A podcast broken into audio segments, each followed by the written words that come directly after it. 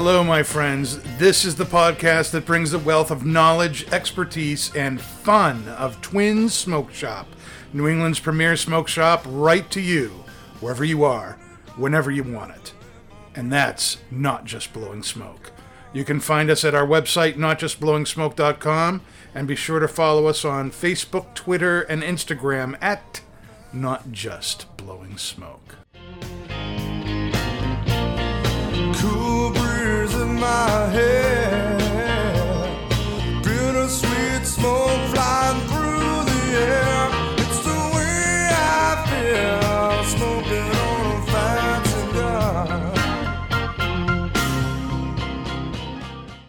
All right, hello everybody, and welcome to Not Just Blowing Smoke, coming at you live from Twin Smoke Shop Studio headquarters in Hooksett, New Hampshire.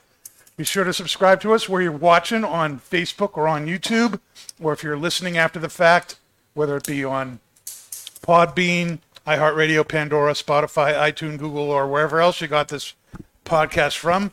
Make sure you hit that subscribe button so that you don't ever miss a thing. I am Pastor Padron. I'm here with my co-hosts, Brother Broadleaf, Hey. Pat Wente, and Dave and Confused, What? and we are having a discussion about companies that are risking new things. Like we could have called this risky business, but I didn't want to get sued Yeah, don't do that. using it. Yeah, you know, Tom Cruise is like that. You know, I don't want to. I don't want to take any chances. But um, you know, the whole idea of of this show is looking at uh, cigars and tobacco, where companies are trying something new to stay ahead, to stay fresh, to stay innovative, and they're doing things that they have not done before. Boldly And- go. Sindicato Artista is a perfect example of that. This is uh, a cigar that is Dominican, and Sin- Sindicato. Don't Let die. me get rid of that itch Do not die. in my throat. Sindicato is very known for its Nicaraguan blends, and uh, this is their very first Dominican cigar, and it's not even made in their uh, factory. It's made at Tabale- uh, Tabacalera El Artista by Ram Rodriguez, and it includes Ram. a Ecuadorian Corojo wrapper, Ecuadorian Sumatra binder, and Dominican Criollo 98, Dominican Olor, and broadleaf from some undisclosed origin. Undisclosed. It is a Toro. It's six by fifty-four. It's also round as opposed to their normal box press of their cigars. So in several ways, this is different from their normal fare. And um, before we get into that, let's talk about the very interesting drink that we have here. Yes. It took Pat about 45 minutes to make this. We were there. Uh, yeah, we were there wondering if it would be done by 8 o'clock. What, what are we drinking, Pat? Starfish poop. So I'm calling it the uh, the Queen Bee, and it's a cocktail that utilizes B and B cognac, which is really kind of sweet, woody, and herbal. It's known for Herbal. herbal. There- There's a story with it that I don't didn't memorize. It's over 70 different herbs that are used to make the cognac. It's all about herb. Um, and it has a little bit of a healthy dose of Old Forester 100 proof in it as well. And I mixed it in a jigger that was in heated what? water. A jigger. And it's in heated water, so it can. I put honey inside of it, so the heated water can help the honey kind of melt a little bit and get into the drink before I mix it with the ice. A little bit of lemon in there and some orange bitters. Bitter. Um, yeah, so I made it because I thought this is uh to me pretty mild cigar, and it has a lot of kind of like woody and hay notes, which is pretty Yeah. unique in itself. Hay. So I thought kind of like a delicate honey sweet kind of cocktail would kind of complement it well. so. I, I definitely think it'll go well with this. And and while Dave uh, refers to the little star thing there, what is that again, Pat? It's a star anise. It has Star kind of like a black yeah. licorice kind of aroma to it. It actually looks very nice in the drink. It totally does. It's a beautiful It looks it looks very nice. Yeah, the the uh, garnish is great on this. Um, Dave, maybe you can you could probably lift up your glass and No, I did. you did. Yeah, okay, I did. Good. I got a good view of it. So before we get into the discussion here about uh, Sindicato and going off the reservation into uh, the DR, um, what are we? What are the first impressions here on the cigar? And I mean the cigar, not the drink. Well, I immediately got a blast of graham cracker upon the light. Well, the first draw rather. You know, the toast was very woody, uh, like uh, like sawdust plywood. It smelled really good. And then it, on Home the burnt- Depot or Lowe's. no, we're talking about like lumberyard, you Lumberyard, they yeah. fresh cut. Yeah, but um, and very nice flavor upon the first draw. Just a blast of graham cracker, and then into that hint of cedar. mm-hmm. Pat, Yeah, on the first inch of it, you get like a nice kind of what white pepper. It's to me, it's still pretty mild. I, oh, from- definitely. It- it's there's a little bit more body than I remember last time smoking it, but it's still not really crossing that medium threshold for me yet. It does have a lot of like dried hay and wood, Mm-hmm. and also this kind of like um, like to me, it's like a mineral kind of flavor that kind of lingers to the finish. Yeah, and yeah, it's it's not. The the other times I had it, it was very mild to me, but for whatever reason this time, maybe it's because I sipped the drink, but it has a little bit more body than I remember. Yeah, I have to say that too. The the, the drink is definitely making uh, amping it up. But I got a I got you know just to parrot what everybody else said. I got the graham cracker, you know, earth leather. Um, I did get a little bit of the white pepper. The retrohale is very smooth, a little creamy, and there's just a little bit of white pepper in the retrohale. Not much, but yeah, it's there. yeah, just a little bit. Yeah, it's But very, it's a good pairing, Pat. It's very nice. It's a it's a it's a very nice cigar. It's nice. It's got a lot going on. Um, you know, I think that uh, you know I was trying to kind of place that kind of uh, bready sweetness. Graham cracker, I think, is a good good word for that. Um, cedar, leather, Yes. um, and you know, uh, I was gonna say, I was gonna say something like a, a like a some kind of citrusy tinge. I think that's what Pat's calling mineral, and uh, I can totally see that. I, I think that may be actually a better word for it than than citrus, but it's definitely some kind of tangy mineral kind of flavor that you get. Uh, but the finish is is very, you know, hay, very wood, a little bit of cedar, Yes. and in that retro there is just a hint of white pepper. And I think if you're looking at a mild cigar, that that's a lot going on. Yeah, There's there's a lot going on here. That you know this is uh, um, you know this is my second or third one, and um, the last one I had to me had had was was almost like a had a buttery note to it. I'm not getting that from this. and again, maybe it's because I had the sip of the drink first before I had the cigar. Um, but it's definitely very smooth and creamy. Now, I, I want to know what you guys think of the the pairing here. How do you think uh, this drink is helping or hindering the cigar, and vice versa? I definitely uh, can see what you're saying about the buttery part. Mm-hmm. Uh, even even the, the little hint of citrus or a mineral, as we're calling it. Um, definitely, I don't know which side it's leaving, leaning heavier on, whether the cigar or the drink, but it's I think it's pairing very well. So wherever that buttery taste is coming from, it's working for me. I get a lot, a little bit more um, white pepper out of the retrohale right after a drink. It kind of intensifies the cigar for a few puffs. I think the cigar actually sweetens the drink a little bit. Mm.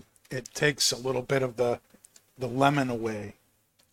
I think lemon and hay kind of go well together. Those those flavors tend to play Yeah, well. that's what I was thinking when I was kind of. and and Lemon hay, you know the honey, the honey it, it, I think is coming forward with the cigar. Would you guys agree with that, or am I like on some other planet? Um, I'm definitely with the drink. I'm getting a lot more cream on the retro retrohale. I'm not tasting the, the white pepper as much as you guys are, but um, the cedar is definitely enhanced on the retro retrohale with the drink. Mm-hmm. All right, so You didn't do me yet, Dan. Well, yeah, that's Do me, Dan. Just gonna, Do me. just gonna ask Pat. That there, there you go. Um, I will say Pat. one of the things with this garnish that like it was kind of funky of an idea, but that I wanted to try with it is when you, I mean, you you have to, you know, breathe in while you're sipping it. But the whole point of the garnish is so you get like a citrusy kind of black licorice kind of aroma through your palate when you're sipping it. So that's kind of why it's floating on top there. I don't know if anyone's kind of picked up on that yet, like Mm-hmm. the purpose of it.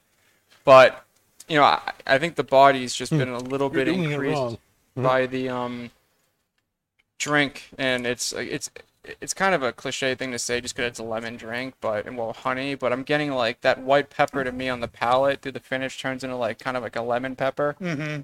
and I think that's definitely why the body might be more intense than I remember it because it's kind of a more fuller bodied flavor, I guess. Mm-hmm. With the drink, sipping some more of that, I'm getting, uh, don't take offense, Pat, because this is not a slight. I'm getting that sort of that unbaked bread, that doughy taste, you know, like uh, almost like a Play-Doh, that salty, Yeasty. yet savory taste, yeasty, yes. It's pretty good. Yeah, Yeah. I, I, I think we're, we have an enjoyable pairing going on here, Mm-hmm. and you know, how's your construction? Mine's freaking on point. Man. yeah, yeah. My construction is great. It looks like Shells is too. Yeah. Same with Pat's. Yeah, everybody's got a great burn line. The ash is nice and solid. Mm-hmm. Nothing uh, uh, flaking off. Not that that necessarily means a cigar is bad, but I like it when it's clean like that. You know, I think that adds to the presentation of the cigar. Um, so let's let's talk about this. You know, uh, this cigar was first showcased uh, last year at the PCA trade show in Las Vegas.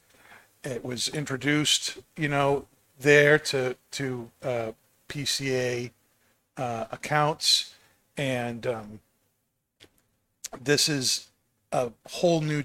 This is a big departure from them from from their typical run of things. I think we all uh, have had the other Sindicato Natural, Sindicato Maduro cigars. The Maduro Toro, I think, is amazing. It's a full-bodied beast. Uh, it's really nice, dark, rich. It's it's a fantastic cigar, and to you know totally leave that whole idea and and Right. do a non-box press cigar a, from a different country and a different factory, you know, is a really bold move. Now the question is, is this a bold move that's going to work, or is it something that is not going to work? You know, we've seen this with other companies you know, and, and it can be a real mixed bag of of success. Um, uh, you know, one I'll, give you a couple of the the uh, brands that come to my mind that, that tried something differently in the last number of years. With um, the first thing that comes to mind is Ashton, who you know is known for their Dominican cigars, and uh, released their Symmetry line, the Ashton Symmetry line. Now, you know, Ashton, of course, you know, produces San Cristobal, which is Nicaraguan, and and um, uh, you know, so it's not like they have not worked with it. But the Symmetry was the first Ashton brand that had Nicaraguan tobacco in it. That was a big departure for them, and um, you know, I, I think it. I think it's good. I, I don't know what. I don't know if it really adds much to the. Yeah, have you guys had? You guys have all had the symmetry, yes. hmm What What do you think of that cigar? I think it's good. Um, I think the the risking is trying to find new customer base, new fans. You know, Yeah. trying something different to bring you know someone who may not enjoy the VSG or the cabinet selection and and give them something to smoke as well. Mm-hmm. Um, I think if you want to be successful and you want to have a following and you want to be good at what you do, you do need to risk some things Yes. you do have to understand that not everybody's going to like your initial core line, and so Right. you, you try other things. I think of uh, you know when um, the Steve Saka started, you know, Dunbarton Tobacco and Trust. You know, the thing he was really known for was uh, bringing out the uh, Liga Privada number 9 the T52 at uh, Drew Estate. And I think everybody was looking for him to produce that cigar. And he came out with his first cigar was uh, Sobremesa, which is a completely different cigar than anybody was expecting. And um, later on, with Mi Querida and then with Sin Compromiso, he got more into the Liga esque kind of blends that people I think were looking for. But it was interesting to me that he started out with something that was completely different than what people were expecting. Yeah. Now, another cigar that I think really um, did something very interesting is Monte Cristo, which is again, uh, yeah, of course, it has all the Cuban heritage, but in the United States, it's a it's a Dominican cigar, a high end Dominican cigar, and for their 135th anniversary, they went with a Nicaraguan Puro that was blended by AJ Fernandez and I got to tell you, we've we've done two cigars from that line on the show, the the Toro, and then the new um, Espada that just came out uh, last month, and that cigar is amazing. I think that took Monte Cristo to another level, and I think it really let people know that they're still innovating. There's they still know how to make a great world class cigar in a with another country's tobacco, you know. Um, so there you got, you know, Ashton did it, and it. I don't know that the end result was something so different from what they had already produced. Right. Monte Cristo does it. Huge success. It's one of their fastest growing lines in the in the whole portfolio, and it's it's totally taken off. We Yeah. can't keep that stuff in stock. Right. What are some other things that you guys know cigar wise where companies have been known for one type of thing and decided to do something different? So I mean, you have Fuente that does obviously all Dominican. That's what they're known for. And then the rare pink that was released, I want to say around a year to two years ago now. Mm-hmm. That's a like new flex from their Nicaraguan factory. it's very good. And it, again, it's one of those very sought after cigars. And you know, no one really knows how Fuente can do with a Nicaraguan cigar. Like they have like some, to my knowledge, they do have. I, the, the name escapes me, but they have like their economic sticks that I think utilizes some of that Nicaraguan tobacco. But this is like their first premium release that was Nicaraguan. And I mean, I had it, and to me, it's. I think the Coraline Hemingways are better. Mm-hmm. So I- think if you kind of eliminate the kind of rarity of the cigar itself, it's it's up to par with other Nicaraguan cigars, but it's not. You know, when I think Fuente, I, I think of certain flavor profiles, and it's that the rare pink really didn't deliver on that count. But that's one. But a um a story of success doing that though would be with um Davidoff doing the Nicaraguan, which obviously that's another company like Monte Cristo that's known for their Dominican cigars because you know Davidoff has like Dominican Piloto, which is Cuban seed. It's they've I forget what the scientific term is, but they've bred certain strands of tobacco and they've mm-hmm. spent a long time and a lot of resources to do that to kind of get their top quality tobacco that they're known for but then they go and they make an all Nicaraguan cigar. Right. So you kind of look at that and you say, well, if you, you want to get like a fuller bodied Nicaraguan cigar, you know, get a Padron. But, you know, obviously this was probably an attempt at getting into that market. Right. And then, as we said earlier, Dan, like indirectly, Padron made the Damaso. Damaso, which was kind of their stab at Davidoff. You know, since you kind of went into us, we're going to go into you now. But I, I think the Davidoff Nicaraguan box press, it's not what I would consider full body, but no, it's definitely it's a medium. It's a medium. like Cuban, maybe medium. Yeah, I'd plus. say it's a Cuban full body, Yeah, which is kind of yeah. like a medium, medium plus in America. But Mm-hmm. I think it was a success, especially do. the box press version of it. You know, which again, that, I think that may have even have been a first for Davidoff too. I don't think they have any other box press cigar other than the Nicaraguan box press. That's an interesting question. I can't think of one. I the can't my either. head. The box press diadema Nicaraguan by Davidoff is amazing. That's a fantastic, fantastic cigar. In contrast, you know, here I am, Pastor Padron. Um, I, you know, the Damaso doesn't seem to have had the the big uh, push Right. that uh, the Nicaraguans for Davidoff had. Um, it's it's you know it's almost like you know, but Padron is just you know they want to do their motto really is do one thing and do it well, and they have mastered that uh, with with their line of cigars. Um, it, no one makes a a cigar that tastes or or draws or burns like a Padron. It's it's a totally unique animal on the market. It is so hard to get people who like Padron Yes. onto something else. It's it's just it's it's it's amazing. Uh, you know, it, uh, it does happen. It happened to me, um, but that's rare. You know, and things are always compared to that. You know, um, what do you guys think? The Damaso, do you think uh, that helped Padron or? Well, I don't think it hurt Padron. Did it actually help? I mean, you still have the Imperials and the Diplomaticos, the things that people really like. Uh, the Damaso seemed to be kind of a um, a one-off thing for people. Something that people will suggest to others and they'll try it, but it's still not as popular as you know Yeah. some of the other things. The anniversary series for sure. I do know Yeah. people who look for them and want them and, and love them. Yeah. You know, but it doesn't. It's it's not the crazy runaway hit that Right. the rest of the line is. Right.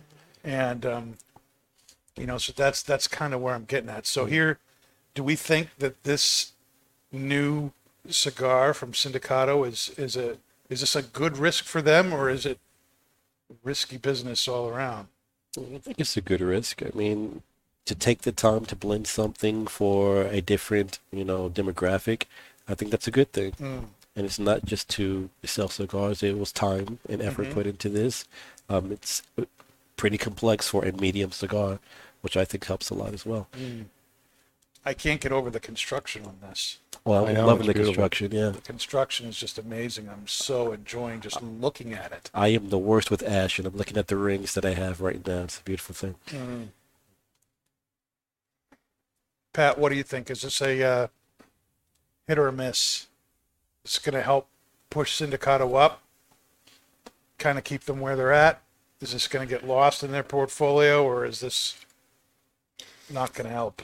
So, I think it's a good cigar for the market it's targeting. The only thing that I kind of just think of when I'm so I, I think it's to appeal to that kind of mild cigar, maybe medium cigar smokers, and because like the Sindicato line as a whole, like the natural wrapper um, version is pretty tamed. I'd say it's like a you know strong medium, but then the Yeah. Maduro is definitely like a fuller bodied. Mm-hmm.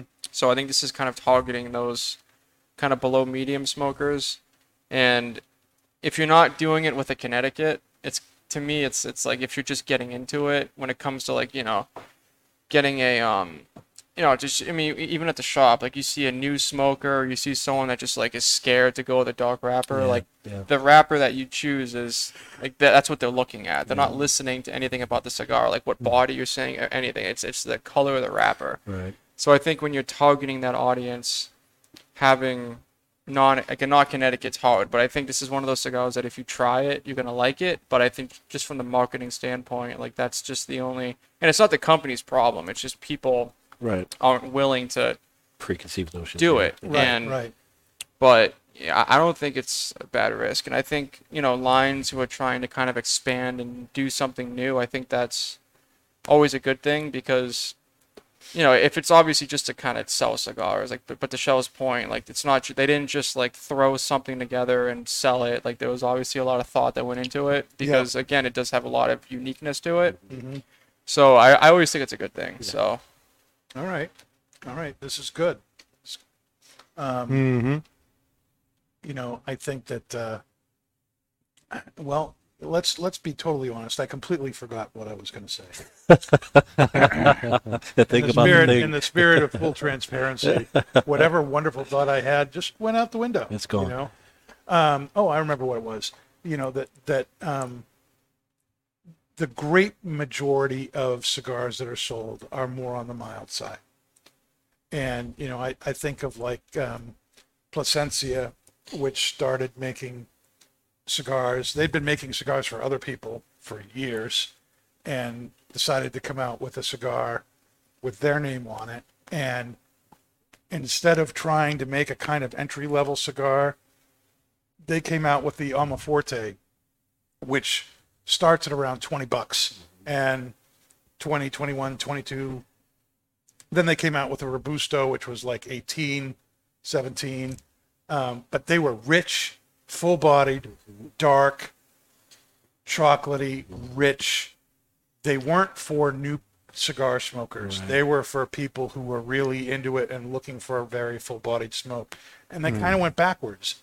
You know, that then they came out with the more mild stuff. And um, the the Alma de Campos, the uh, original reserve line, um, and those have a much wider appeal. Yeah.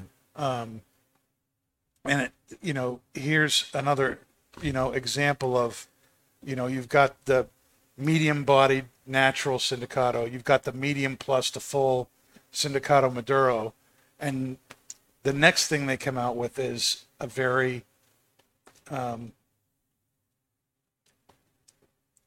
mild but very nuanced cigar you know? But i think this has this has the potential to meet a much wider audience than their other Absolutely, yeah, cigars Yeah, it's a lot more complex than I remembered the first time I smoked it.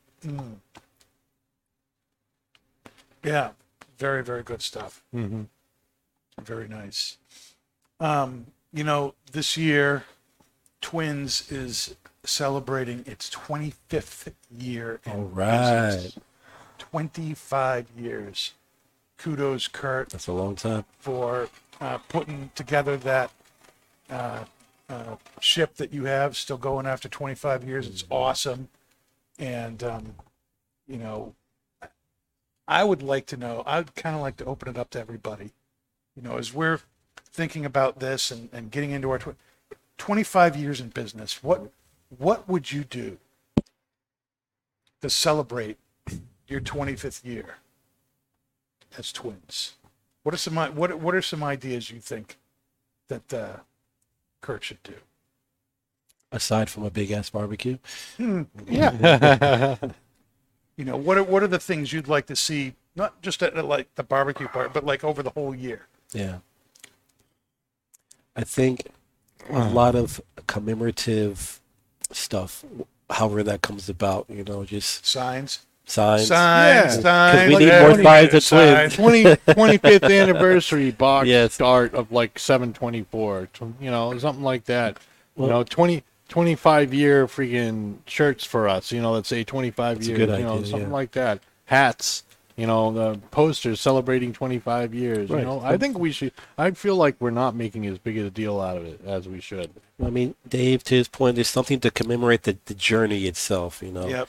And as we know, it, it Kurt started out small. Yes. He, he built it up to something beautiful. And Mm-hmm. uh, uh, you're right, Dave. Something that shows, you know, this is where we're at.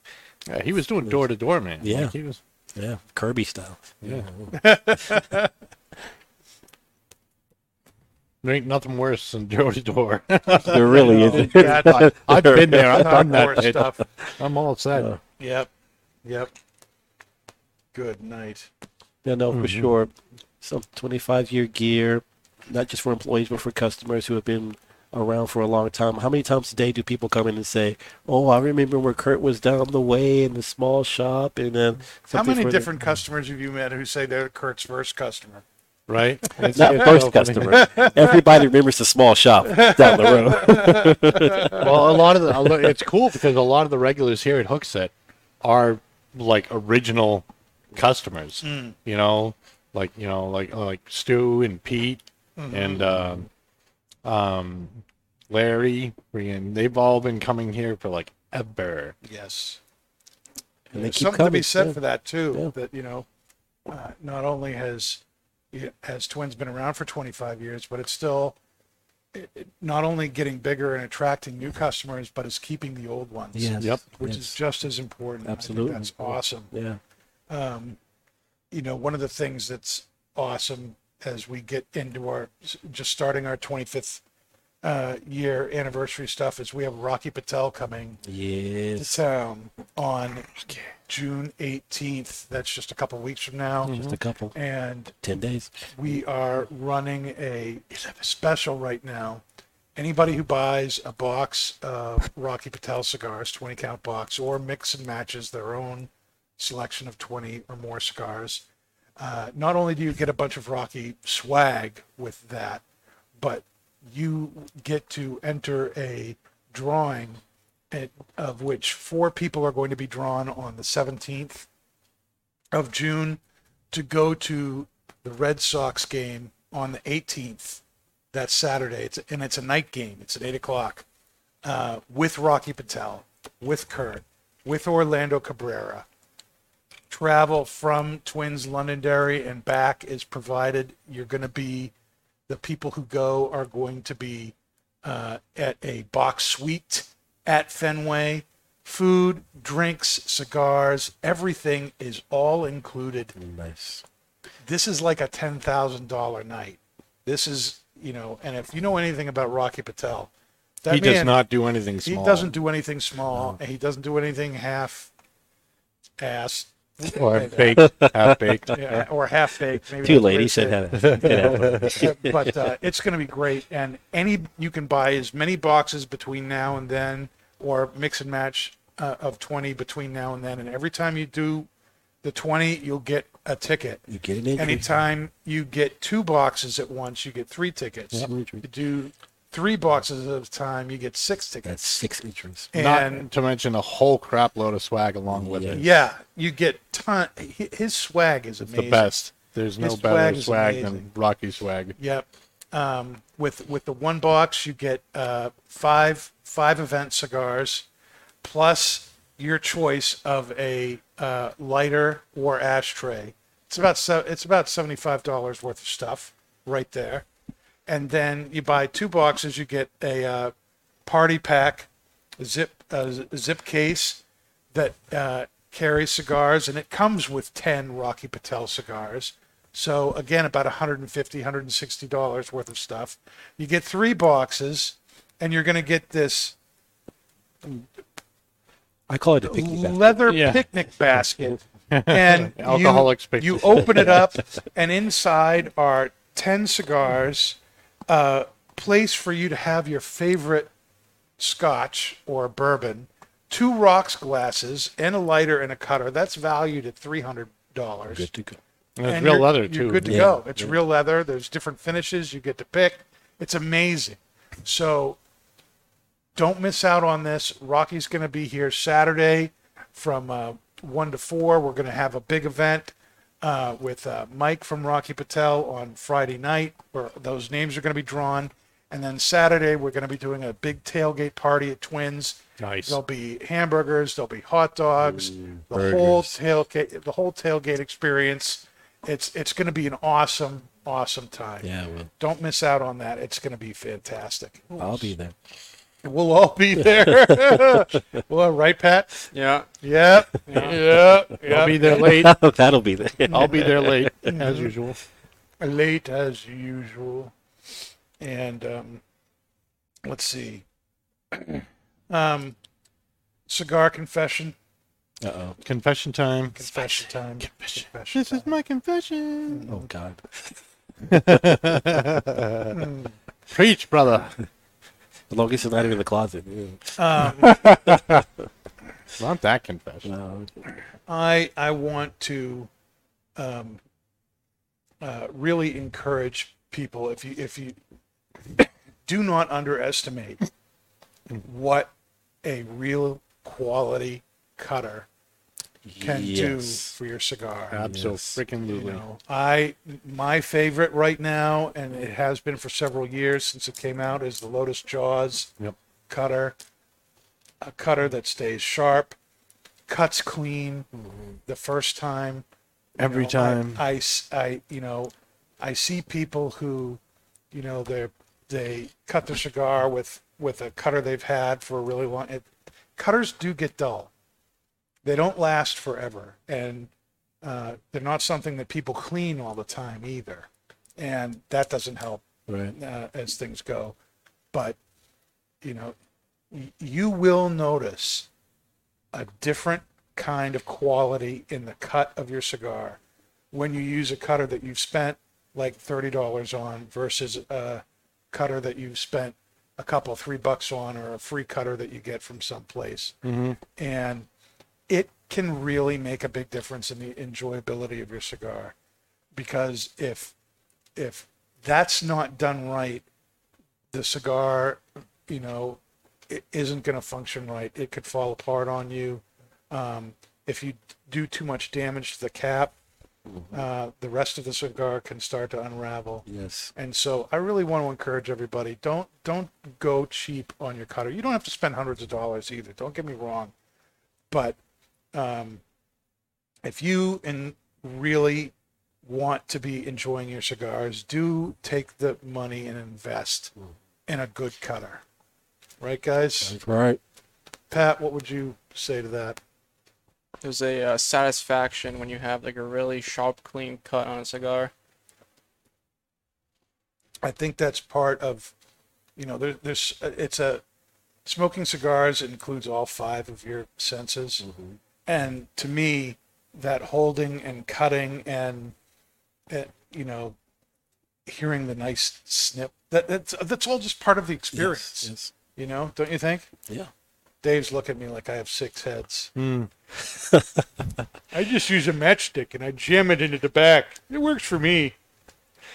I mean, but to your point, Dan, when customers ask for a, a cut because they're unsure of what they should be doing or unsure of their, their level of cutting, and they see us use a nice, clean, sharp cutter and give them that just the tip.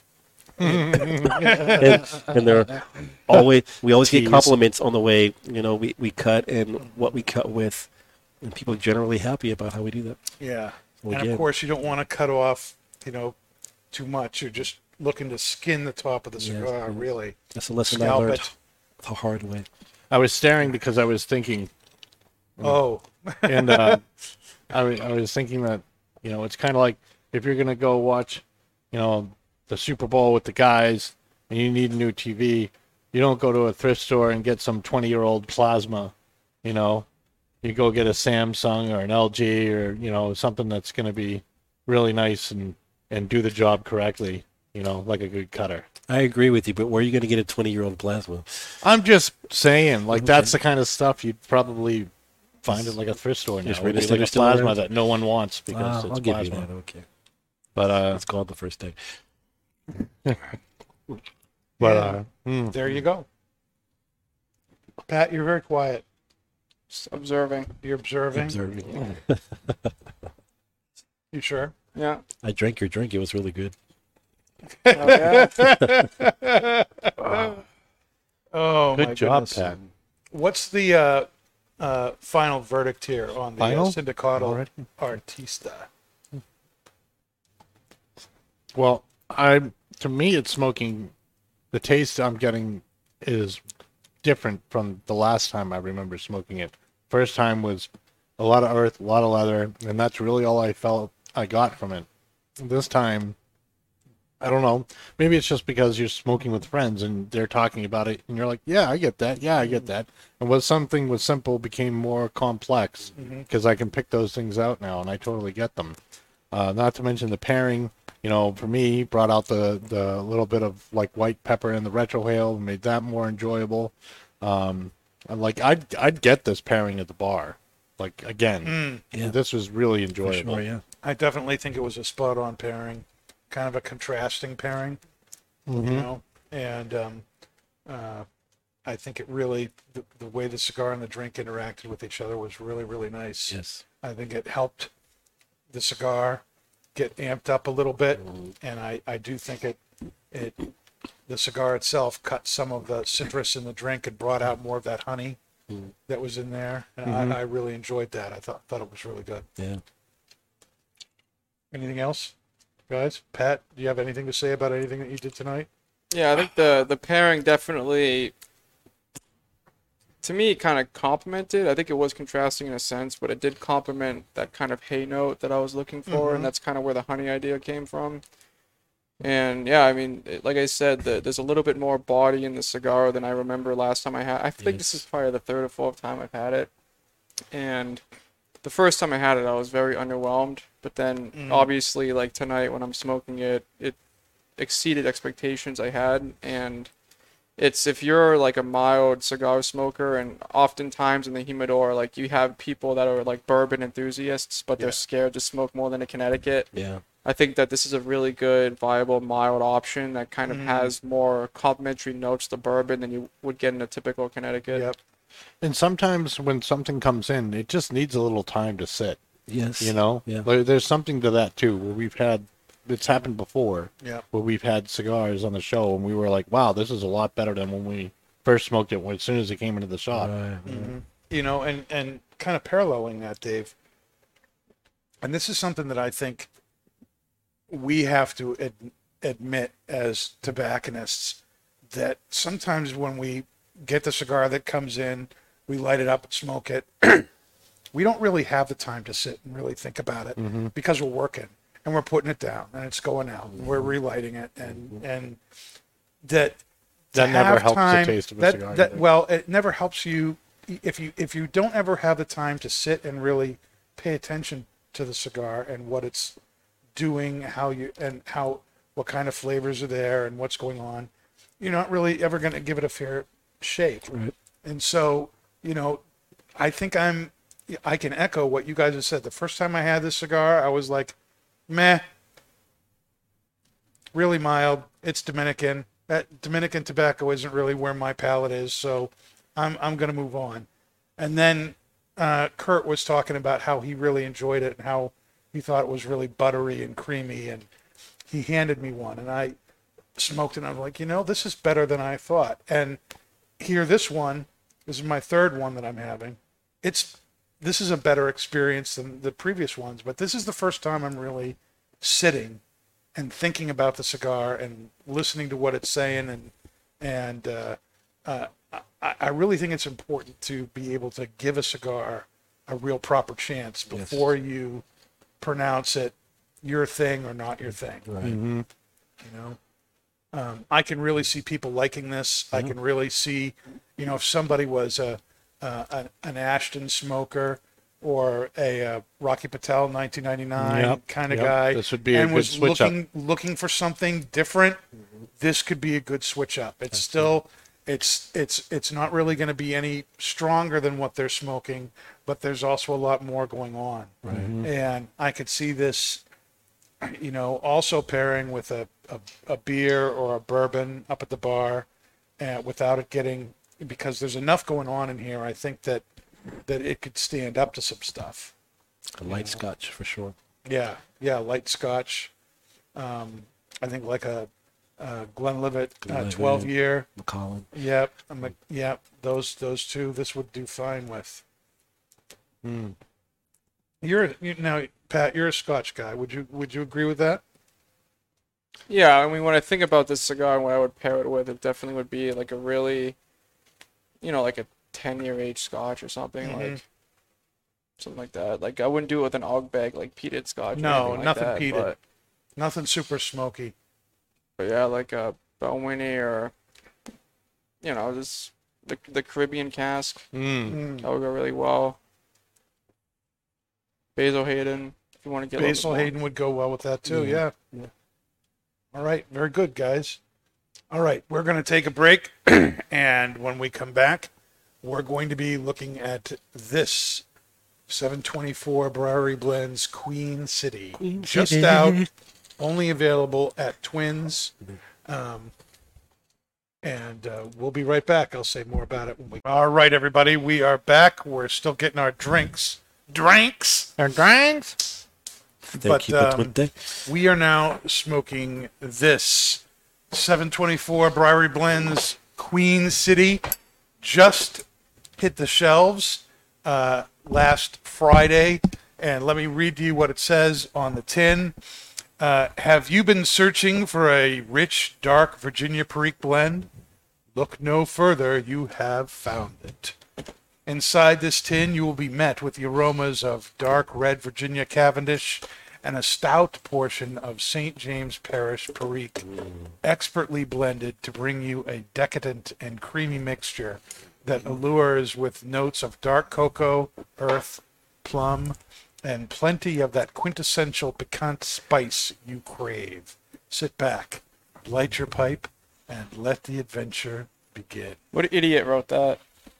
It does sound like Is an there- old school ad. Is, is there any other kind of perique besides St. I James? think I think Kurt wrote it. Quintessential. I like that word. You want to pass me the quintessential pipe tobacco, please? Mm-hmm. I'm just messing with you, Dan. Yeah, yeah, you, you totally are because He he doesn't even have his I, I don't even have my drink. Uh oh. Dave, What? You're, you're closer. I gotta. What? You're the mixologist. Mix.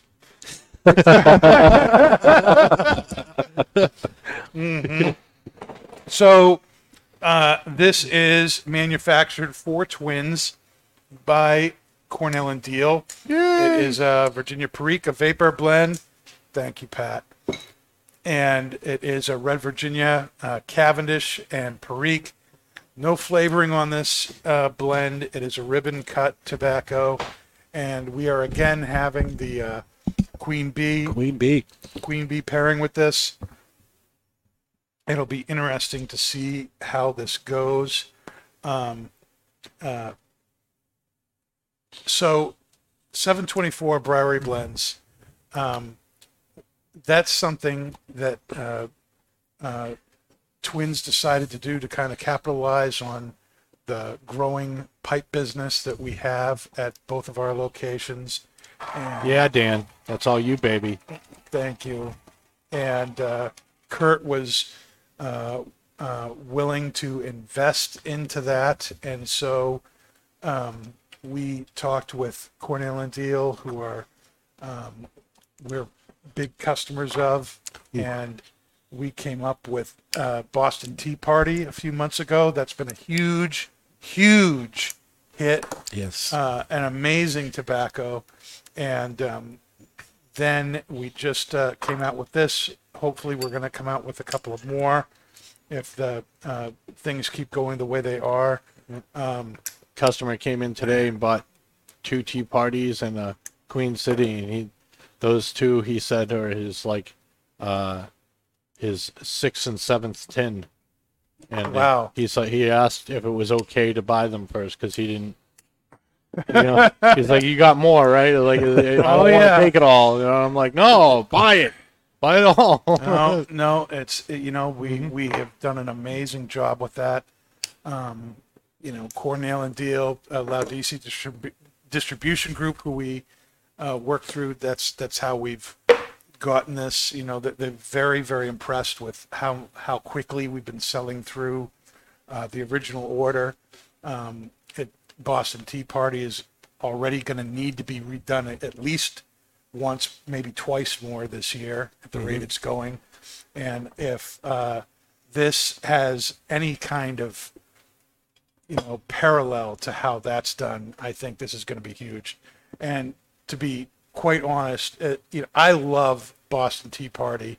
It's a very very unique blend that black tea finish, which kind of was the the reason that uh, behind the name Boston Tea Party uh, is very unique. I love it. I love the burley uh, blend with that and the cedar notes in this.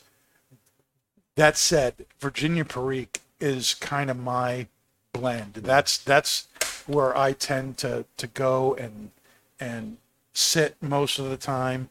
And when I got uh, different samples of what we could do, I smoked this and I said, "This is it." And you know, we we let everybody else smoke it too. Most people agreed. Um, none of the blends that they gave us were bad. They were all great. But this to me just was like what I was looking for for uh, a, a 724 Virginia Perique kind of blend. And um, all those notes of dark cocoa, earth, plum, uh, especially in the retro, you get that that spice, that pepper spice that the Perique brings. Um, it's really, really good. So I, I would like to know though what you guys think. I know Pat's smoking this for the first time tonight. I know Dave is like halfway through through his first tin. I don't know about uh, Shell and what he's done with this, but what are what are your thoughts on the tobacco? Again, let's talk about the pairing in a little Yes, bit. Yeah, yeah. No, this is my second time smoking it, and I'm getting all plum on the draw and Mm. all perique on the retrohale. I like it a lot. You get the, you know that that fruity sweetness coming in, and then just that spice on the way out. So I Mm. Love that. Yeah. I think um, I actually had Thomas here the other day, and we smoked it, and he was uh, he's a brand brand new pipe smoker. It was uh this was like you know probably the second time in his life he's ever smoked a pipe, um, and he was telling me his notes, uh, like what he was getting from it. Like, Yep. and then I had him read the tin, and he like looked up to me with big eyes because he was like saying plum and spice and stuff like that, and he was just like so surprised that he actually, you know, Got got, it. it. You know, It's very obvious to Yeah. me that that that's there. Pat, what's what's your thoughts? I know it's not a Fuente product, but maybe you can speak to it anyway. Uh, it's good. It ha- it's a nice like medium body Virginia Perique blend. Um, kind of echoing Shell. Like the palate has a lot of those like Virginia type characteristics, like that kind of plum sweetness definitely sits on the palate. And then through the retro, you get that nice like Perique spice, but then I get like a s- like very like delicate hay type note, maybe a little bit of like dough. There- Yes. There's like a little bit of savory flavors Yeah. in there for me. agree with that. Yeah. Very good. you know, Now, what we're talking about with this is is interesting. Is that you know 724, of course, is known for its cigars. It's a great boutique company. yep, you know 724 has its uh, its origin story goes all the way back to 1874 in Manchester, New Hampshire, which is the next town over, um, and uh, they built a factory there. The factory building is still standing, and um, in its heyday, 724 was one of the world's largest factories producing Cuban uh, tobacco cigars. Uh, it was Cuban filler that they were using in, the, in their cigars.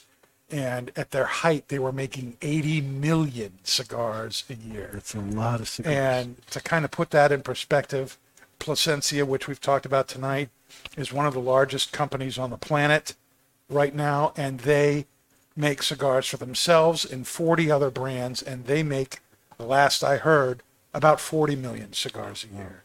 So 80 million cigars a year. 80 million cigars. And cigars. million.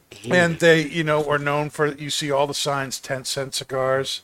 You know the cigars at that time the average cigar price you know was was five cents. So they were making premium cigars you know 10 cent cigars. They were making the higher end higher end stuff. And um, uh, they were doing great. They were nationally known and then the the cuban embargo happened and uh, R.G. Sullivan, who'd started the company, didn't want to continue if he couldn't use the the uh, Cuban tobacco, so the doors closed.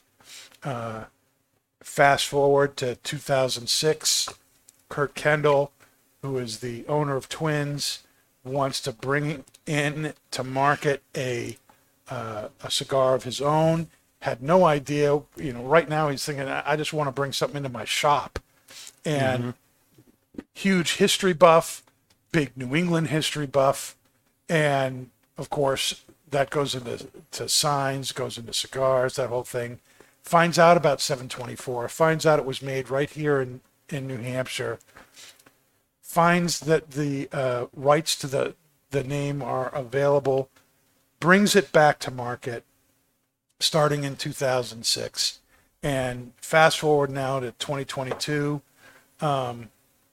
you know, last year was the, the 15th anniversary of him bringing things back.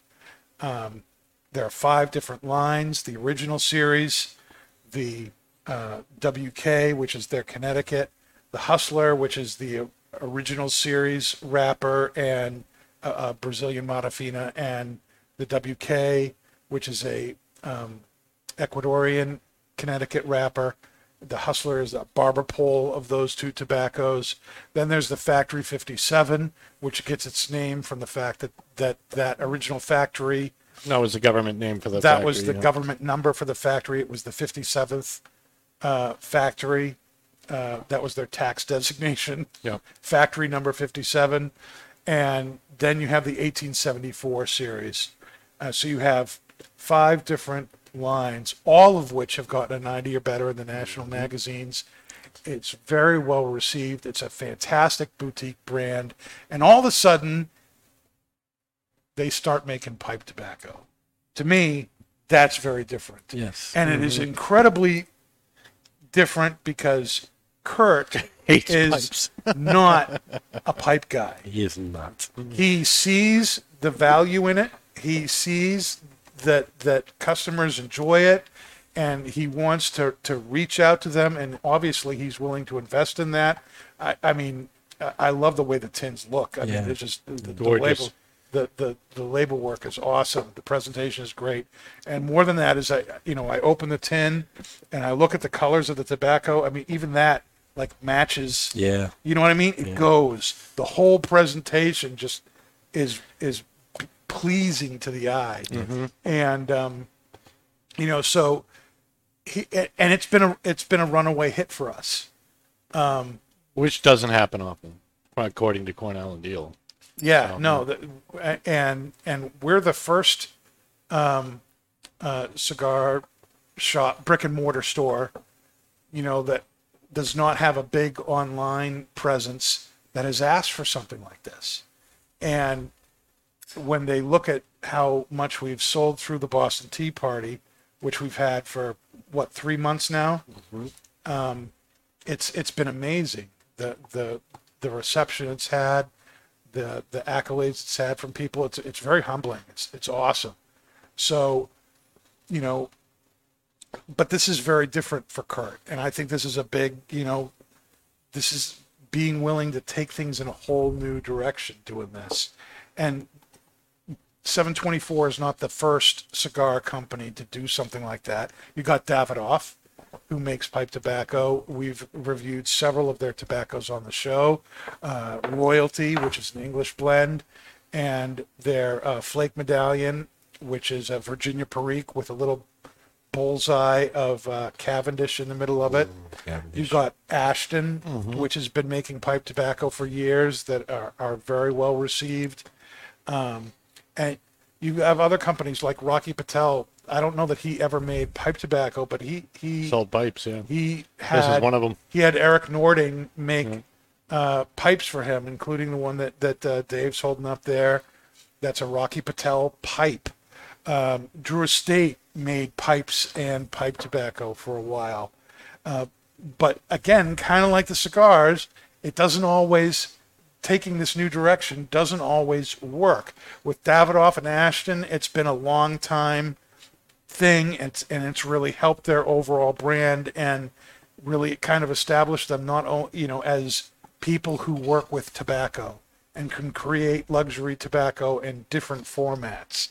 Rocky patel uh, has dropped the whole pipe thing altogether he felt like it was just too much to it was too much of a different thing. He wanted to focus on cigars which he's obviously been incredibly successful at and felt like that just was not where he was he was at. And um, Drew Estate their Tsuge uh, pipe tobacco brands and and things those those basically went the way of the dinosaur too. Uh, kind of you know they, they still work with pipe tobacco but it's in cigars it's in cigar form for them the uh, Deadwood series um, and the uh, natural series or the, the Larutan as it's called. Why did they have to sell, to, to do that backwards? Larutan and natural. That's what it's the same thing, only backwards. What does anyone know? Isn't Yeah, it like they, a uh, copyright thing or something? No, it was uh, the. Uh, I'm I'm pretty sure the uh, it was the FDA thought it was too much of a draw to to the younger folk, so they said they have to change the name. So they changed it to Larutan and just spelt natural backwards. There you go. That's what I heard from Laramie. That's some clever marketing. Bizarre. But How bizarre. that said, you know, they've they've gotten they've gotten out of the pipe business, to the best of my knowledge. Uh, so sometimes this works, sometimes this doesn't, and so you know the question here is with uh, the Briary Blend series that 724 has been putting out, is this something that's gonna you know build Kurt's reputation as somebody who can really work with tobacco and with different companies, or the, you know reaching a, a, a wider audience of people, or is this you know something that's just going to be a flash in the pan and gone in a few years, kind of like Rocky Patel's pipes? Well, as we talk about risky business, don't sue us, Tom Cruise. Um, I think Curdy's taking a risk with the pipe tobacco and making new blends, and I think it's going over very well. As you know, made a point, both you and Dave, about people wanting it and you know and loving it, and I don't think it's going to be a flash in the pan. I think as pipe tobacco grows for twins, people are going to continue to enjoy it, and it's going to be a, a bigger thing than it is now. Yep, that's the way I see it happening. It's just uh, you know, day after day, you know, customers coming in asking for it. You know, that installs like so much pride in me. Mm-hmm. You know, and it's I'm absolutely still like drop shot. We got something made by Cornell and Diehl. I'm like, this is freaking awesome.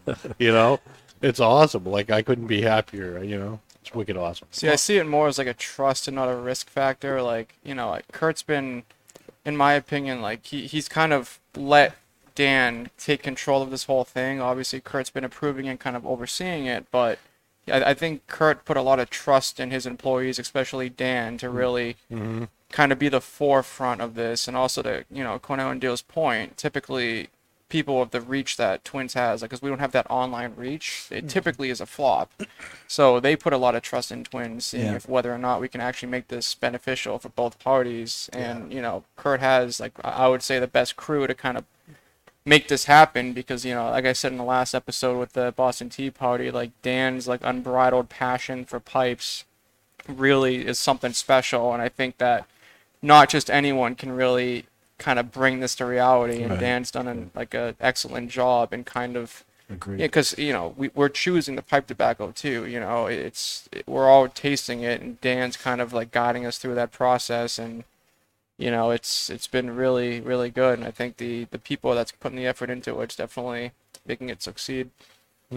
Thank you, guys. Um, what do we think about my incredibly awesome tobacco and this new confounded drink that Pat has So produced? I have This a, um, uh, I, I, this was really interesting because Pat asked me on what was it Saturday or Sunday if if I thought this would go well with it, and I was like, "Well, have you smoked it yet?"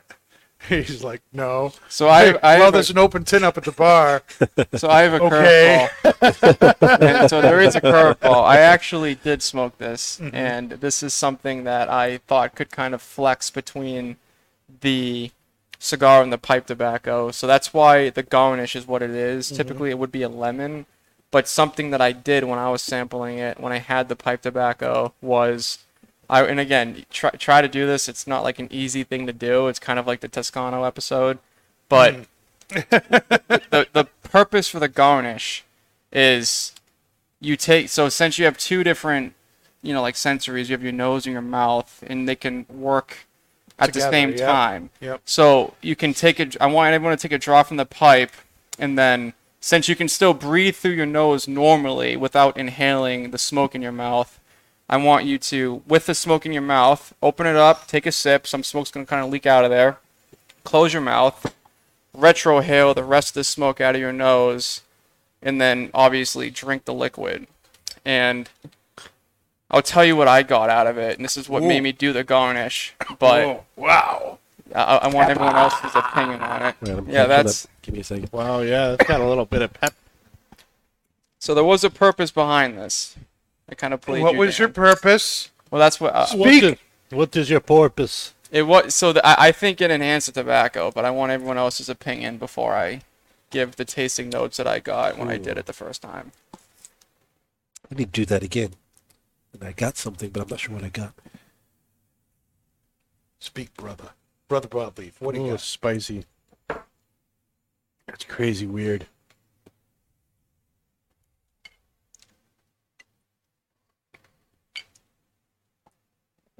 That's crazy. It's like a There definitely is some sort of spice, but it's not yeah, harsh. It's like a cinnamon graham crackery lime zest. Kind cinnamon of is a good word. Yeah. Wow. Hmm. It's like a whole bunch of. If you smoke of the drink, I think you get it too. This is cooler though. so when I did this, it like took the Perique and put it on steroids. And what I usually look for in these kinds of blends is that spice in the Perique. So it baking spice was one of the things I got out of it, which I think they, someone said baking spice, but it enhanced that pepper and gave me like a baking spice cinnamon. It gave me like a darker, like less citrusy kind of plum note on the palate. And then it also added this kind of well, it added more body to the pipe tobacco, Mhm. Yeah, it did. essentially. You know what I'm getting? Um, if you've ever had the Trident cinnamon gum, it's that spicy, refreshing when paired with the drink. So you get that spice, but it, it evens out pretty quickly, and it, it it's very refreshing, very good. But if you retro this pipe tobacco without doing that process with the drink, It's you, all s- you Perique, see the difference. Like to me, the spice is enhanced when you do it with the drink. really, And part of the reason why the star anise is there is because it has like that kind of black licorice kind of aroma. And with this being kind of like a dark plum pipe tobacco, I thought that that kind of aroma mixed in your palate with the kind of the sweet honey and a little bit of that citrus from the bourbon would kind of enhance oh. it in certain ways. It's very good. So that was my my trap card. I just flipped over on you. You know what's even What's weirder? If you if you Yu-Gi-Oh. take a if you take a sip, if you take a sip and then like kind of tilt your head back and take while the drink is still in your mouth, take a drop from the pipe, and then retrohale and then swallow the drink. And the first time I made this, it was wow, a, the it drink was tastes like so different. it was a hot version of the drink. So when you do this whole kind of retrohale process, it was easier because I have pretty sensitive teeth. So like that cold water in my teeth kind of you know sucks, but mm-hmm. it it does do the same thing. you gotta try Dave's method. Explain that again, Dave. So yeah, I'll just show you. So you take a sip. Uh huh.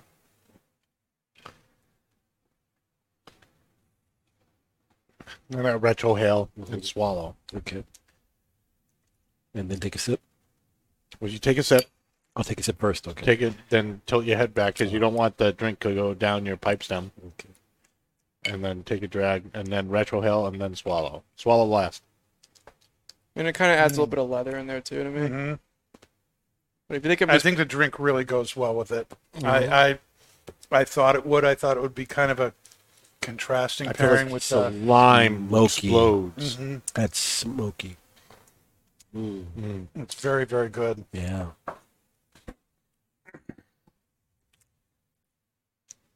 I like that. I like Dave's Isn't it, method. isn't yeah. it weirder how like it's a totally different thing, but it's Yeah. almost the same, just a little different Right. method. and then It's like that Yeah. Perique is just blown into smoke. It's still there, but it's it's just expounded.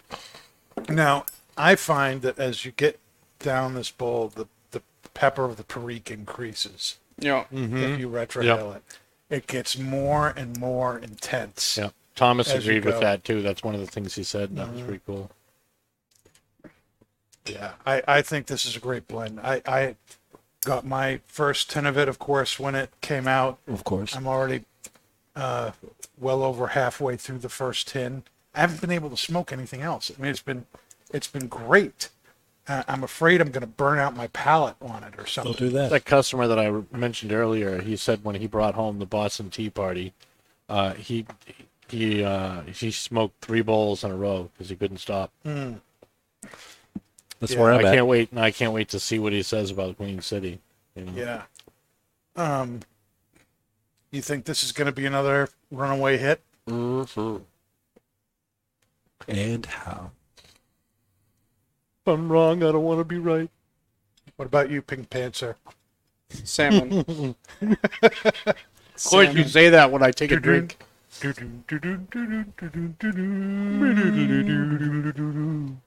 We don't have a, a sound bite for that. No. I was just gonna sing it.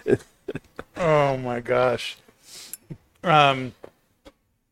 So, you think this is gonna? Obviously, I think this is going to appeal to pipe smokers. Do you think doing something like this is going to have any kind of positive impact on the 724 brand Hell yeah. as a as a whole? Well, I said hell yeah because you know it, it's because. I meant hell yeah. It's good. I meant heck yeah. I'm sorry, Pastor. That's all right. Will You can be say hell yeah. an act of contrition and mm. a couple Hail Marys? Mm. Right. Purgatory, maybe. Oh, oh, gee, thanks.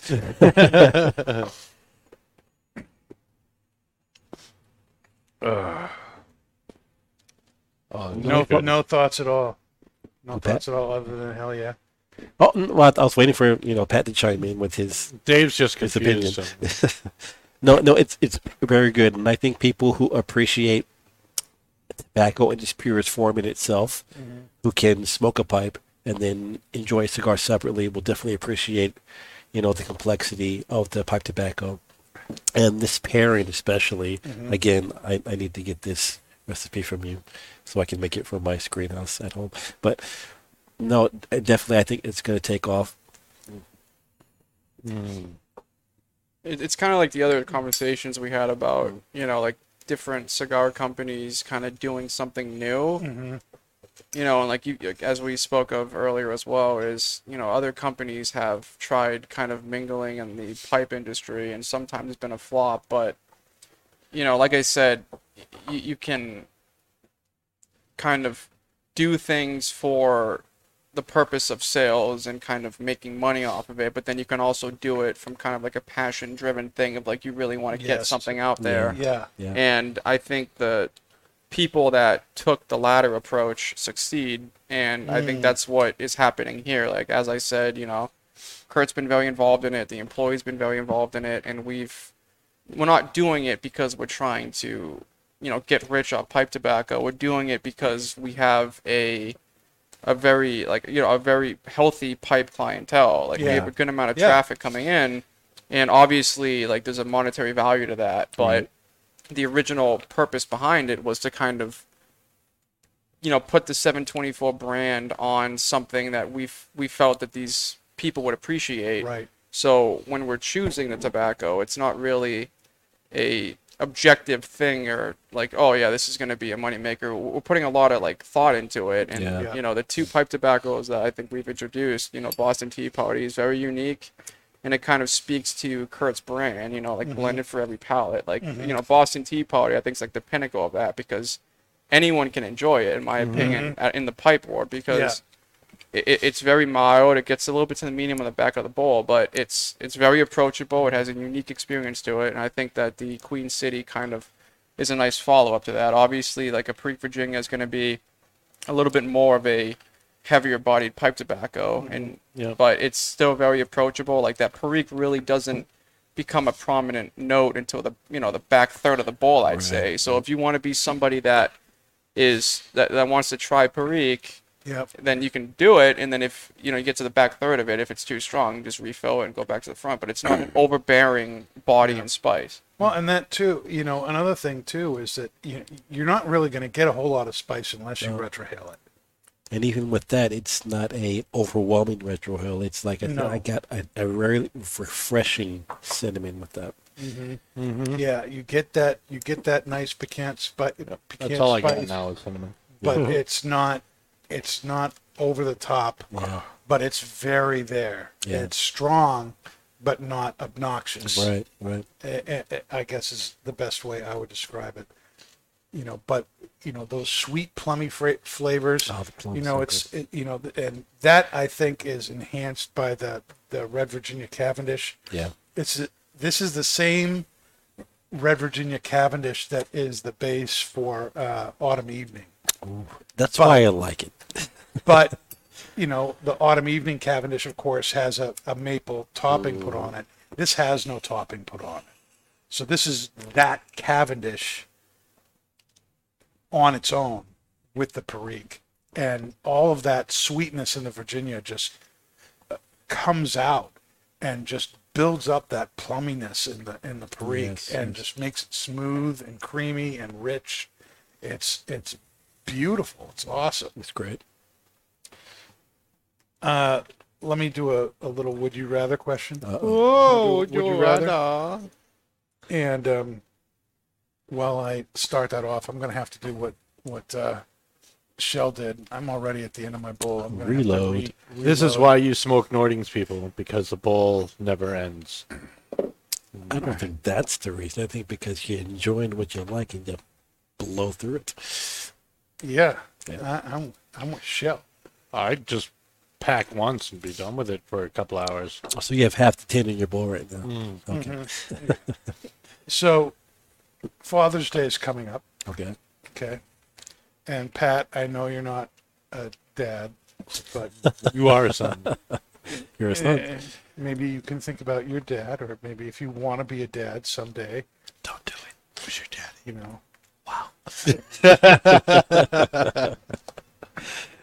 I'm just gonna adopt like a dog.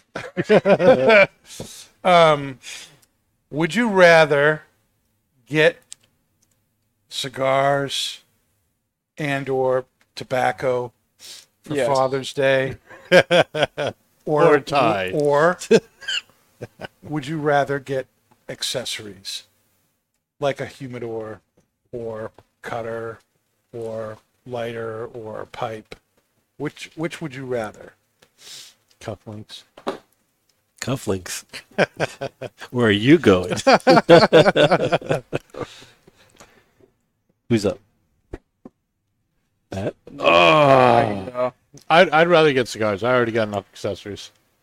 I would totally rather get rather get something to smoke. assuming I had neither, I would go with cigars because I feel that the in, you know what I do is with my father. I, I guess this this can be the son's approach the gift is you can do the humidor or whatever, but like I, when you get even like you can even compare it to like would you rather get cigars or a bottle of bourbon or a humidor like the cigars I think is the is the better gift solely because like that whole like you know you get the cigar then the experience of what comes after. Mm-hmm. So i think when you get your father's cigars you then can later enjoy those with him and Yeah, kind of get time those moments. Spent. yeah, I, I love how you said mm-hmm. that.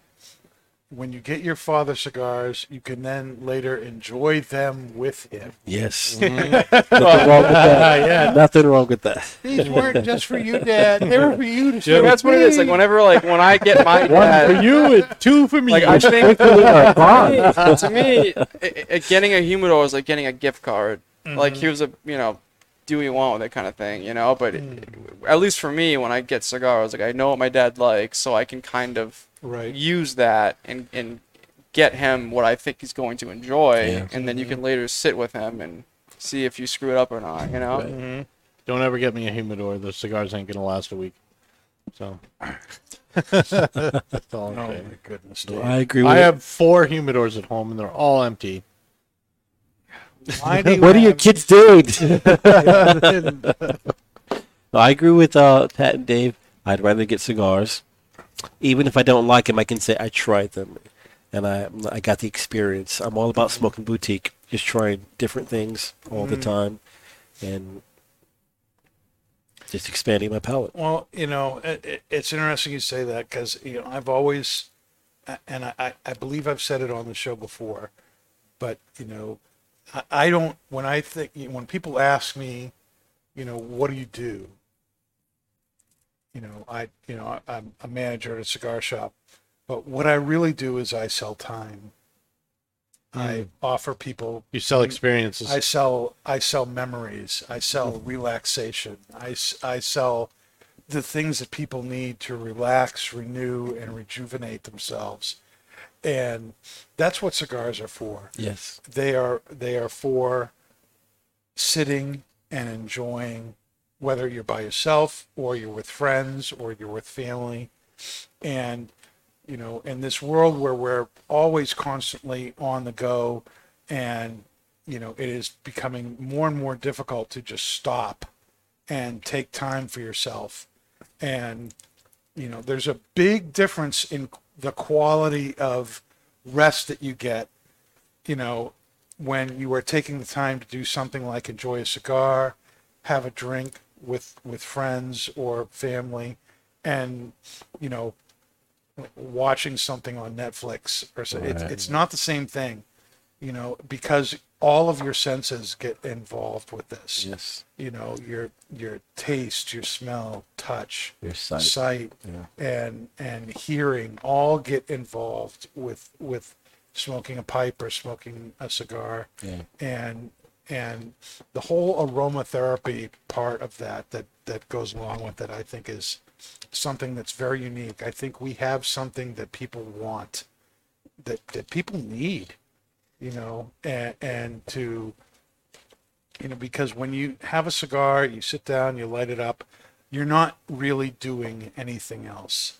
You're you're that's really kind of your focus. Yeah. you may be talking with people sure. You may you may have a drink like we we have tonight but the whole point of the drink and the cigar is to enjoy both together.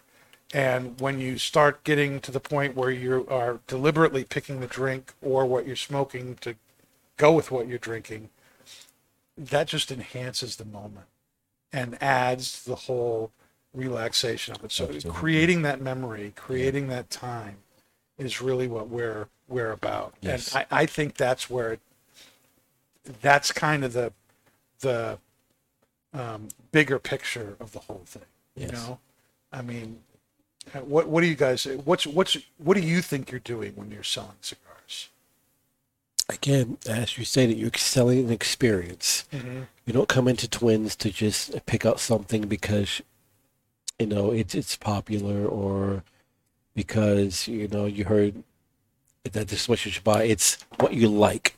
Mm-hmm. When people come in and they ask for a recommendation, the first thing they ask is, "Well, what's your flavor profile? Mm-hmm. Do you like something light, something medium, something strong?" And you go from there.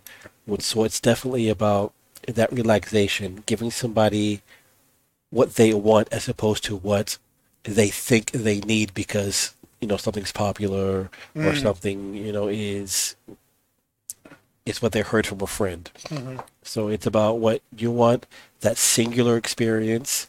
You know, Kurt says it all the time. When somebody comes in, give them a tour, mm. and that's what I try to do. You know, I try to give them a tour of you know the humidor.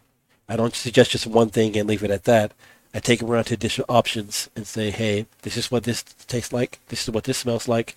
This is what this does. This is what this has in nicotine content. And it's really about the experience. yeah Mm-hmm. pat what about you what what do you think you're doing when you're selling cigars a good job.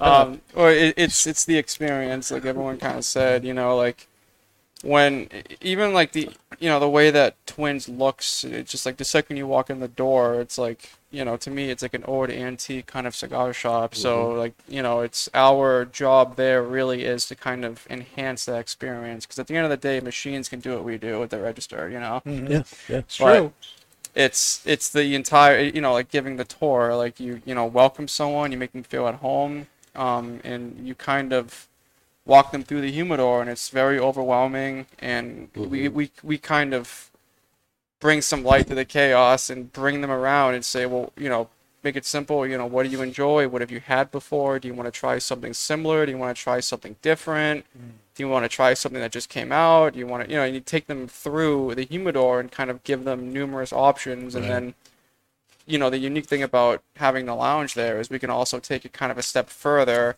and ask what they're planning on doing. Are they going to go upstairs going to have a drink? What is it you're going to drink? And then we can take that and further kind of have that experience with them. And then it, even kind of goes to the upstairs where it's like well if you're going to get this cigar like for instance the CLE signature you know a patina fashion is going to go very well with this. And now they go upstairs. And again the bartenders upstairs do a very good job at kind of contributing to that experience. They then make the cocktail, and then they get to sit down, and sit with friends. So it's it's just the experience, which is furthering the experience that you go into a cigar shop for. And then say, Dan, I made 27 potato fashions today. Stop suggesting it. Stop. Well, now it's going to be 27 Queen Bees. Yeah, 27 queen bees. Gotta Pat's going to be making queen bees every Monday. Oh, So every yeah. Monday, it's all Pat. I still have that that Queen bee special. Queen Bee Monday. that I, you know that that drink that I made for the Boston Tea Party. I gotta get on the menu. The Sons of Liberty. Mm. That's what I named Oh, you see what Waka he did waka. there? See what he did? it. Gotta- waka waka. So, did you originally make this to pair with the Queen Bee? Since it's so a the product? the idea of the honey came from the Sindicato, and then I was just looking at the tin, and then I was like, I should probably smoke it. So I smoked it, and so it has nothing to do with the Fuente Queen Bee. Nope, it's well. Wow, I'm so the, the, the name the name came from so the cognac is B and B, and then Queen City. So you know, Sons of Liberty, that drink that I made for the tobacco, the first tobacco we had. play on words. I. I just find it, you know, funny how there's, you know, a Fuente, which you you love. There's a cigar named a Queen Bee. When you think of So- honey and bees, like Queen Bee is kind of like the Yeah. It, go, it, it pairs well. Dave, what do you think you're doing when you're selling cigars? Uh, you know, one of my I think I I love having conversations, and I think one of the one of the things I love hearing is like uh, someone having a great memory that surrounds around the cigar they smoked. You know, and then you can be like, well, you could go with this because this, or another thing that I like doing too is when they ask me like, what do you what do you think I should smoke? I'm like, well, what are you drinking or eating? Because then you know it's it's if you if you don't know what they're drinking or eating with their cigar, which a lot of people do, you know, you can ruin a cigar. Right. Because if they're Yeah. drinking something really hard and in in rad like a Guinness or something like that, you don't want to give them a WK. You know, like uh, so I feel like that's that's really important is uh, not only asking the profile but what they're eating and drinking with it. Yeah. Yeah. So you know, I, what I'm hearing is for for all of us in various ways, shapes, or forms, it's it's it's selling an experience. Yes.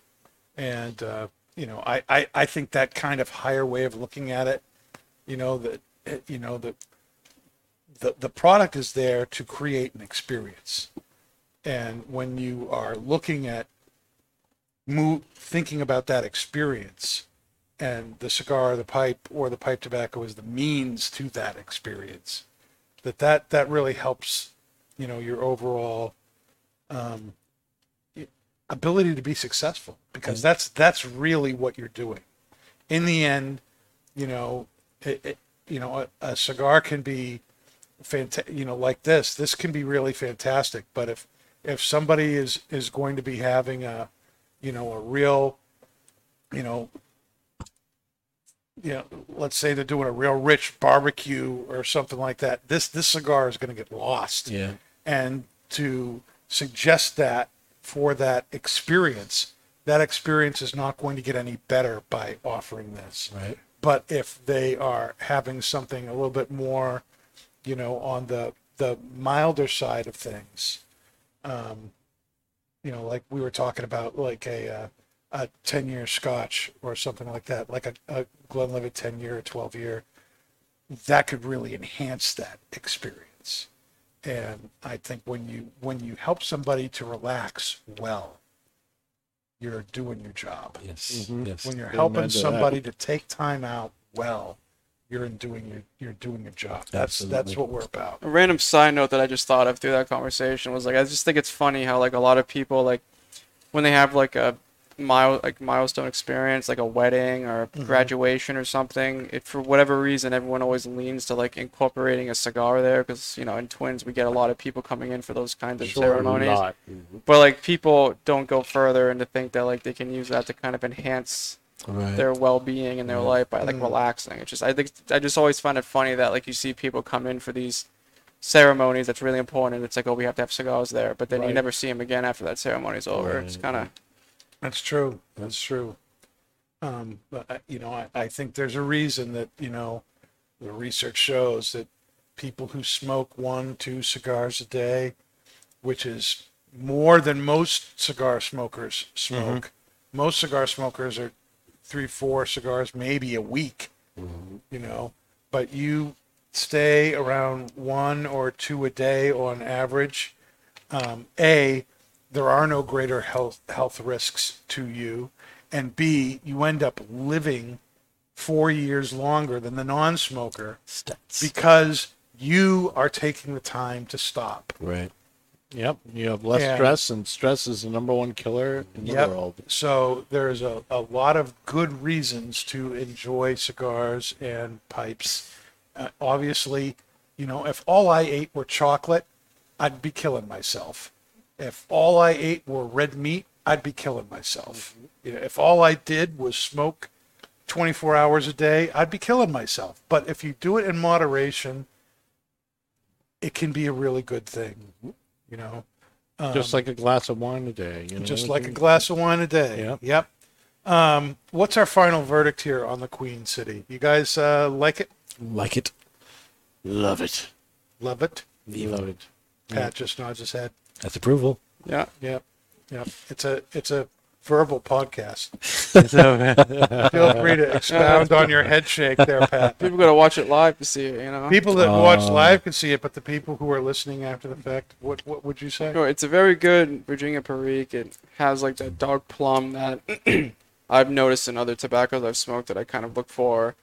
And if you're someone like me that really enjoys like a strong Perique blend, if you, it's kind of like the pipe tobacco we did last week. It it kind of starts with that you know sweetness forward, then it kind of develops in like a fuller body, like nice spicy, mm. like Perique blend. I think that's like the key takeaway to this is it develops. Yes. It Yeah. really does. Yeah. And that's It one of the most stay the beautiful same. things about it is how much it develops over the bowl. Mm. Which the, the amount that it develops over like just the bowl like shows that like even if you you know I, I use one pipe but if i have other pipes i feel like it's going to change it even more just by Right. having a different size bowl Yep. Yeah. It did for me. This is this is like the bowl so far that I love smoking it out of. All right. Absolutely. Um, next week on Not Just Blowing Smoke, uh, Altadis Adam Oh, is going Oh, to join nice. us. Adam Adam. Nigerian is Yay. going to be with us. And we're going to be doing something very, very different. Oh. It's an all cigar show. yeah. Ooh. All cigar show next week.